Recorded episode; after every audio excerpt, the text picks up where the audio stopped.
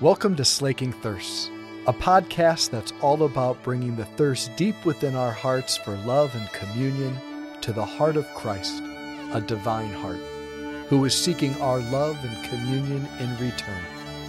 The hope is that the two thirsts would meet and both thirsts would be slaked. Well, friends, good morning. And happy July 4th. There you go. Okay.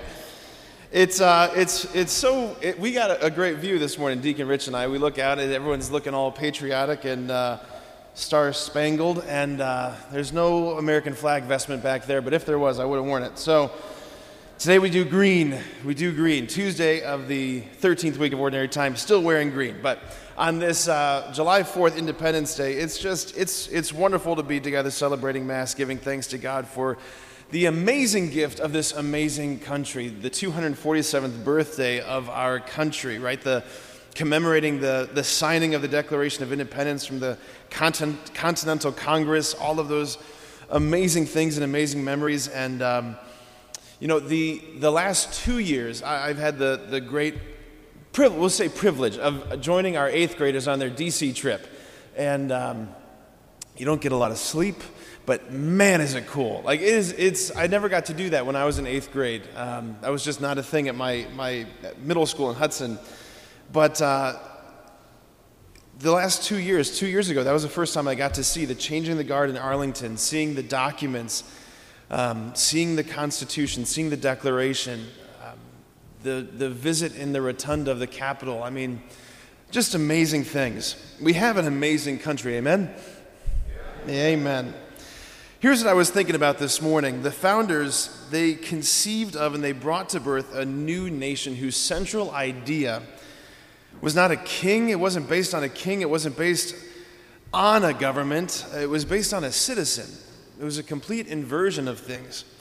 Like, in fact, the government that, they, that was so conceived was conceived in such a way to, to limit the power of the government as much as possible to maximize the freedom and liberty of the citizen, that the government would interfere with the life of the citizen as little as possible to have the focus be the individual person, the individual citizen. Never in the history of, of nations has that ever been the thought. The center of this American experiment is the, the dignity of the person. The dignity of the person. I want to read this. This is from a, a speech delivered by St. John Paul II when he came to the U.S. in 1987. He delivered this in a speech in Detroit. He said this America the Beautiful. So you sing in one of your national songs. Yes, America, you are beautiful indeed, and blessed in so many ways, but your greatest beauty and your richest blessing is found in the human person in each man, woman, child, and every immigrant and every native born son and daughter for this reason, America, your deepest identity and truest character as a nation is revealed in the position you take towards the human person. The ultimate test of your greatness in the way that you treat every human being, but especially the weakest and most defenseless ones. The best traditions of your land presume respect for those who cannot defend themselves. If you want equal justice for all and true freedom and lasting peace, then America, defend life. All the great causes that are yours today will have meaning only to the extent that you guarantee the right to life and protect the human person. This was John Paul II, 1987. He's absolutely right, and I feel like his words just ring out with an even greater clarity and an even greater urgency today than they even did back then. A greater poignancy, we might say.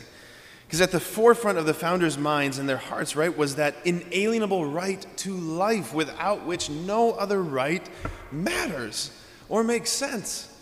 It's hard to exercise any other right if you're not alive. Among these are the right to life, liberty, and the pursuit of happiness. I want to take this opportunity this morning just to kind of speak into this, especially in light of the readings that we had this morning. A bit providential, didn't it feel like a bit?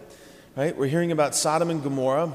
We're hearing about Jesus seeming to be asleep in the boat as it's swamped by the storm. I feel like many of us have probably felt in the last few years like, all right, Lord, you can wake up anytime, right? we're taking on water. Um, I don't want this to burn down like Sodom and Gomorrah.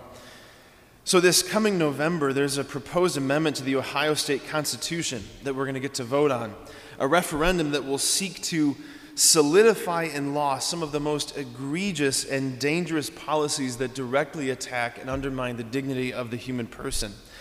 So, abortion activists, they have introduced this proposed amendment that would enshrine abortion up to nine months in the Ohio Constitution as so called and so called gender treatment therapies. All of this is wrapped into this proposed amendment.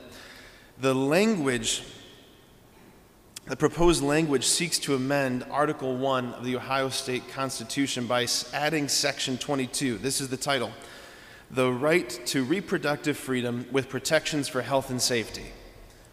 If that sounds a bit vague to you, you're right. It's intentional. It's intentionally muddy and it's intentionally unclear. So, this abortion amendment, it goes so far beyond codifying into Ohio state law the, the, the now defunct uh, Roe versus Wade decision that was overturned by the Supreme Court last year, right? Remember, that was overturned. The issue came back to the states to vote on, to decide for themselves. And now there's this proposed amendment to codify into law Roe versus Wade in a very intense way. So, like I said, the language is dangerously vague and it's intentionally designed to compromise parental rights in the most extreme ways, endangering minors and endangering the victims of sexual abuse and human trafficking. That's what it will do. That's what it will do. And it's being backed by lobbyists who have millions, millions of dollars in their arsenal pushing this forward. It's going to get a little dark here, but stay with me. We already talked about Sodom and Gomorrah, so you can handle this. One of the groups that's backing this proposed amendment is a group uh, that goes by the name of URGE. It's an acronym Unite for Reproductive and Gender Equality, URGE. In 2019, URGE tweeted out this We should continue to mobilize on the state and local levels. Young people face unique barriers when trying to access abortion. We need policies that get rid of parental involvement laws so that young people can access abortion without unnecessary restriction. Or this tweet from 2022 It's time to end, all caps, end parental involvement laws. We're all worthy of self determination. Or this one from 2021. The group asserted this that young people cannot be free until we're given the freedom to make decisions about our own bodies, lives, and futures. That's one of the groups that is pushing millions of dollars in this effort. Right? A bedrock principle of just not only common sense but law is that young people, by virtue of their minority, are incapable of consenting. They're incapable of making rationally informed decisions about their bodies, their health, or their reproductive futures, right? So, if, if codified into law, this abortion amendment would strip parents of their rights. Would Children and minors, they could obtain abortions without parental consent at any time, right? They could also receive so called gender reassignment therapies. They could just, your 13 year old daughter could stroll down to the local Planned Parenthood, receive puberty blockers, cross sex hormones without her parents knowing. And then at 14, she can announce that she's your 14 year old son, and mom and dad aren't the wiser. That's what this would do. It also threatens the freedom of conscience of Ohio's healthcare professionals and procedures, and it would preclude the enactment of enforcement of common sense protective laws. Us, as Ohio taxpayers, we'd be forced to be paying for abortions, paying for contraception, paying for fertility treatments, and even the surgical removal of totally healthy body parts of children. That's what it would do. It would compel doctors to do all these sorts of things. And it would, in the end, be victimizing and endangering women and children more than it would be protecting them. Okay, so there's going to be a lot more information that Father Joe and I are going to be giving in the coming weeks and months, uh, especially as we approach August 8th. August 8th, we have an election where we're going to get to vote on issue one. Right? Issue one is a proposed change to how we make changes to the Ohio Constitution. So, um, pushing it up from this, you know, 50% plus one to this 60% or whatever it is. Basically, voting yes on issue one will make it harder come November for this abortion amendment to pass. That's the point. So, a lot more information coming in the, in the coming weeks and months from Father Joe and me, but the point is this on this July 4th, right, the, the invitation is, is to get really serious about prayer and fasting and intercession, uh, to get educated and to talk. The Ohio bishops have been incredible, especially Bishop Malesic. He's been on the forefront of pushing um, us as clergy to speak about this, to mobilize our people to speak about this, because this is quite egregious. This is quite egregious. But back to July 4th. After the signing of the Declaration, someone asked Benjamin Franklin, What sort of government? That they've, what sort of government have you given us? And he responded, A republic, if you can keep it. That was his response.